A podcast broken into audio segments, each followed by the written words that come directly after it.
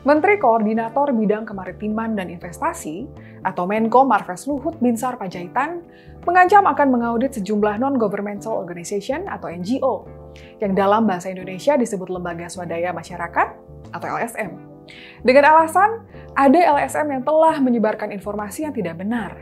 Waduh, jadi audit yang mau dilakukan ini bukan audit keuangan doang nih, melainkan audit informasi. Bakal mengancam kebebasan sipil nggak sih? Udah gitu, LSM itu ada kan sebagai penyeimbang pemerintah dalam demokrasi.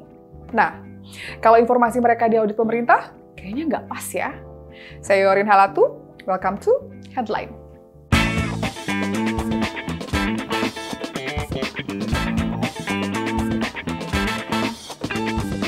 Pernyataan Menteri Luhut mengenai rencana pemerintah mengaudit LSM itu muncul dalam sebuah tayangan di saluran televisi nasional. Makanya NGO-NGO ini kita mau audit jadi jangan menyebarkan berita-berita nggak benar. Ketika diminta tanggapan mengenai bantahan dari sejumlah pegiat lingkungan perihal data deforestasi, yang menurut klaim pemerintah sudah menurun. Bantahan tersebut mengutip data dari Forest Watch Indonesia yang menyebutkan bahwa laju deforestasi di Indonesia pada tahun 2000 hingga 2009 adalah sebesar 1,4 juta hektar per tahun pada periode selanjutnya, tahun 2009 hingga 2013, berkurang menjadi 1,1 juta hektar per tahun. Kemudian, lajunya kembali meningkat pada periode selanjutnya. Tahun 2013 hingga 2017 menjadi 1,4 juta hektar per tahun. Jika diilustrasikan setiap menit, luas hutan yang hilang di Indonesia setara dengan empat kali luas lapangan sepak bola. Nah, rencana Luhut melakukan audit terhadap LSM pun nimbul pro dan kontra. Juru bicara Kementerian Marves Jody Mahardi menyampaikan bahwa rencana Menteri Luhut mengaudit LSM merupakan upaya menjaga kedaulatan ekonomi bangsa. Menurutnya, praktik ini merupakan hal lumrah di tataran berorganisasi internasional dan bagian dari transparansi kepada masyarakat. Jody menilai keterbukaan ini merupakan aspek penting, terutama bagi para LSM di Indonesia yang menerima aliran dana dari lembaga asing. Menurutnya, kegiatan-kegiatan LSM ini tak melulu membawa kepentingan publik, melainkan berpotensi memiliki muatan kepentingan pemberi dana yang tak jarang justru dapat mengganggu kepentingan dalam negeri. Karena itu, menurut Jody, transparansi dana jadi satu hal yang krusial. Jody menjelaskan contohnya yang hampir terjadi di Indonesia, yaitu saat Yayasan WWF Indonesia secara sepihak memperluas bidang kerjasama dengan Kementerian Lingkungan Hidup dan Kehutanan atau KLHK di luar yang disepakati. Selain itu, KLHK menemukan adanya pelanggaran substansi kerjasama yang dilakukan oleh Yayasan WWF Indonesia, misalnya dengan melakukan kampanye di media sosial, publikasi laporan yang tidak sesuai fakta di lapangan. Atas hal-hal tersebut, KLHK akhirnya memutus perjanjian kerjasama pada Januari 2020. Oke, sampai sini sebetulnya cukup masuk akal ya tujuan dari rencana audit LSM ini. Tapi apakah ide ini memiliki dasar hukum yang jelas untuk diterapkan? Pakar hukum tata negara Margarito Kamis berpendapat bahwa rencana Luhut untuk mengaudit LSM itu tidak memiliki dasar hukum. Ia pun mengingatkan, pemerintah tidak bisa seenaknya mengaudit atau mengevaluasi LSM. Dalam kerangka hukum, persoalannya adalah apa dasar pemeriksaan itu? Apa dasar rencana itu? Dari mana menteri bisa memperoleh kewenangannya? Apa sumber kewenangannya? Dalam tata negara atau administrasi negara, orang tidak bisa memperoleh kewenangan hanya karena dia pemerintah. Kewenangan itu harus didefinisikan secara tegas dalam undang-undang atau dalam peraturan pemerintah. Ini berlaku ke semua, termasuk menteri-menteri dan juga presiden. Margarito mengatakan bahwa apabila LSM itu mendapat pendanaan dari luar negeri, maka mereka memang punya kewajiban melaporkan itu ke pemerintah. Namun, itu bukan berarti pemerintah dapat melakukan evaluasi atau audit terhadap laporan diterimanya. Aturan itu tercantum dalam peraturan pemerintah pengganti Undang-Undang Nomor 2 Tahun 2017 tentang perubahan atas Undang-Undang Nomor 17 Tahun 2013 tentang organisasi kemasyarakatan. Dalam Undang-Undang Nomor 17 Tahun 2013 itu memang disebutkan bahwa organisasi-organisasi yang memperoleh dana dari luar negeri wajib melaporkan kegiatannya. Tapi, laporan ini berbeda dengan konsep audit yang dibicarakan Menteri Luhut. Margarito menilai apabila Luhut jadi mengaudit LSM-LSM itu, maka kemungkinannya akan timbul persepsi negatif kepada pemerintah. Masyarakat akan beranggapan bahwa pemerintah sewenang-wenang melakukan pengawasan terhadap gerakan masyarakat yang berpotensi mengarah ke pembungkaman atau penyaringan kritik. Pengamat politik Universitas Negeri Jakarta atau UNJ, Ubedillah Badrun mengatakan bahwa selama ini LSM merupakan salah satu kekuatan demokrasi yang kerap bersuara kritis terhadap pemerintah. Oleh karena itu, ia menilai langkah Luhut ini sebagai salah satu ancaman bagi kebebasan berpendapat. Menanggapi pernyataan Luhut soal audit LSM, Kepala Greenpeace Indonesia Leonard Simanjuntak mengatakan pihaknya telah memiliki sistem audit yang dibuka aksesnya untuk publik.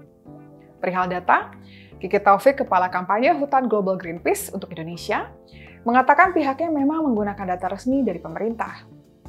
Sementara Wakil Koordinator 2 Kontras Rifanli Anandar berpendapat organisasi memang memiliki kewajiban untuk dilakukan audit tanpa harus menunggu pernyataan Luhut.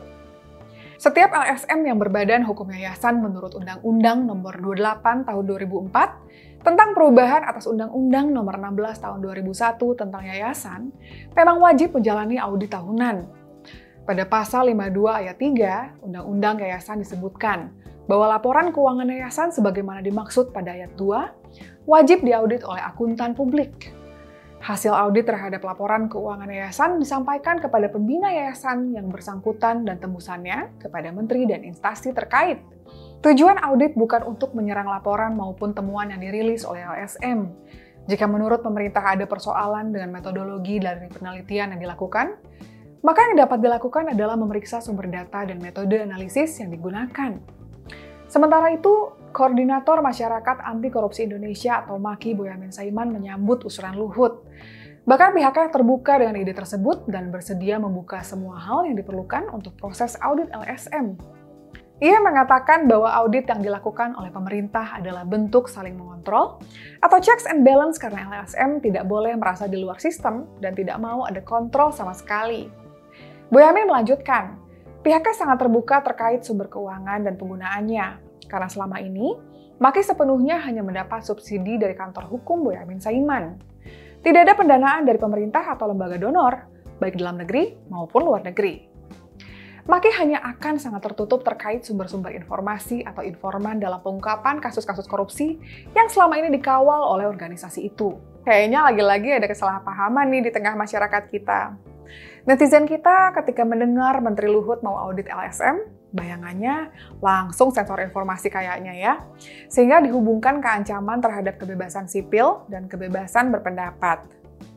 Padahal ternyata kalau kita lihat dalam penjelasannya Wakil Koordinator 2 Kontras, Rifanli Anandar berkata, audit LSM sudah diatur dalam ketentuan perundang-undangan dan memang harus diteruskan kepada kementerian dan instansi terkait terlepas dari ada pernyataan luhut atau tidak.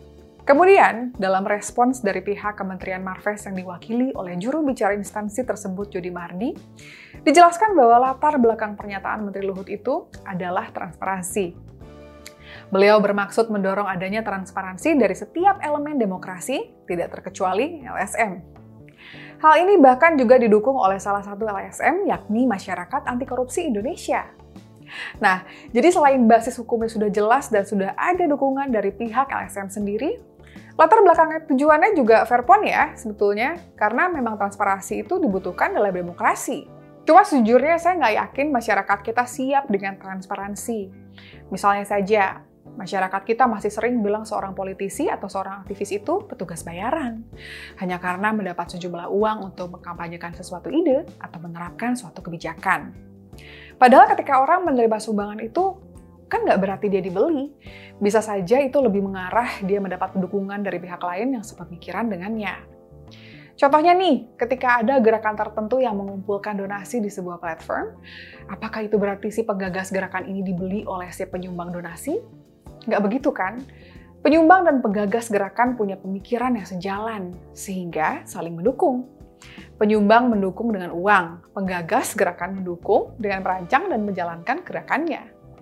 Isu semacam ini juga sempat muncul ketika Gubernur Anies Baswedan memperketat aturan rokok. Dan pada saat bersamaan, terdapat kemungkinan beliau menerima sumbangan dana dari Bloomberg Initiatives. Kalaupun sumbangan itu ada, ya itu bukan berarti Gubernur Anies adalah petugas bayarannya Bloomberg. Karena ya itu tadi, bisa saja mereka memang punya sikap atau pemikiran yang sama. Kemudian mereka berkolaborasi untuk mewujudkan pemikirannya itu. Nah, saya selalu khawatir dengan transparansi itu di bagian ininya nih. Saya nggak yakin masyarakat kita sudah punya kemampuan berpikir yang cukup baik untuk memproses informasi-informasi yang dibuka dalam transparansi itu dengan cerdas dan rasional. Gimana menurut Anda? Apakah kita mesti mendorong kehidupan bermasyarakat yang setransparan mungkin? Apakah LSM, partai politik, aktivis, media, dan lain sebagainya seharusnya membuka seluruh data sumber dana mereka? Silahkan sampaikan pandangan Anda di kolom komentar video ini atau di akun media sosial Anda. Jangan lupa like dan share videonya kalau dianggap bermanfaat. Terus juga subscribe channel GeoLife dan nyalain lonceng notifikasi supaya nggak ketinggalan episode selanjutnya.